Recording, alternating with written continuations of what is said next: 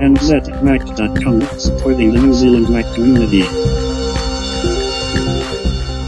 Hi, this is Philip Roy, and welcome to podcast number 12 from nzmac.com. I thought I'd record a podcast about something I've been thinking about recently in relation to Boot Camp from Apple, virtualization programs such as Parallels Desktop for Mac or iEmulator, or even the recently discussed Crossover Mac. These are programs that are all designed in some way, either through rebooting, running Windows on a Mac, or just running PC applications without the additional Windows software installed, that will bring the ability to run PC applications to many Mac users in the future. The thing I've been thinking about is how may it impact, quite inadvertently or perhaps subtly, multimedia or web development on the Mac.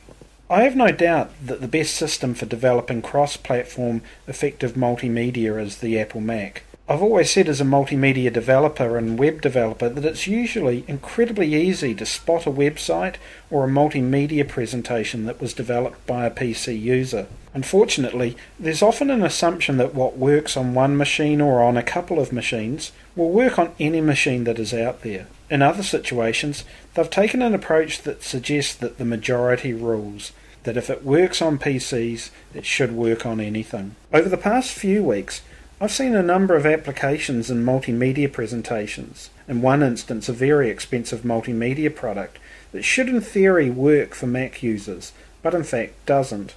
The assumption's been made that if it works on one or two Macs, then it probably works on all, and this is poor compatibility testing. If you take the nzmac.com website, for example, and I have to stress I'm not offering it up as a shining example of cross platform compatibility. Obviously, the target audience is Mac users, and I've tested the site on six or seven different web browsers, but also on different Macs.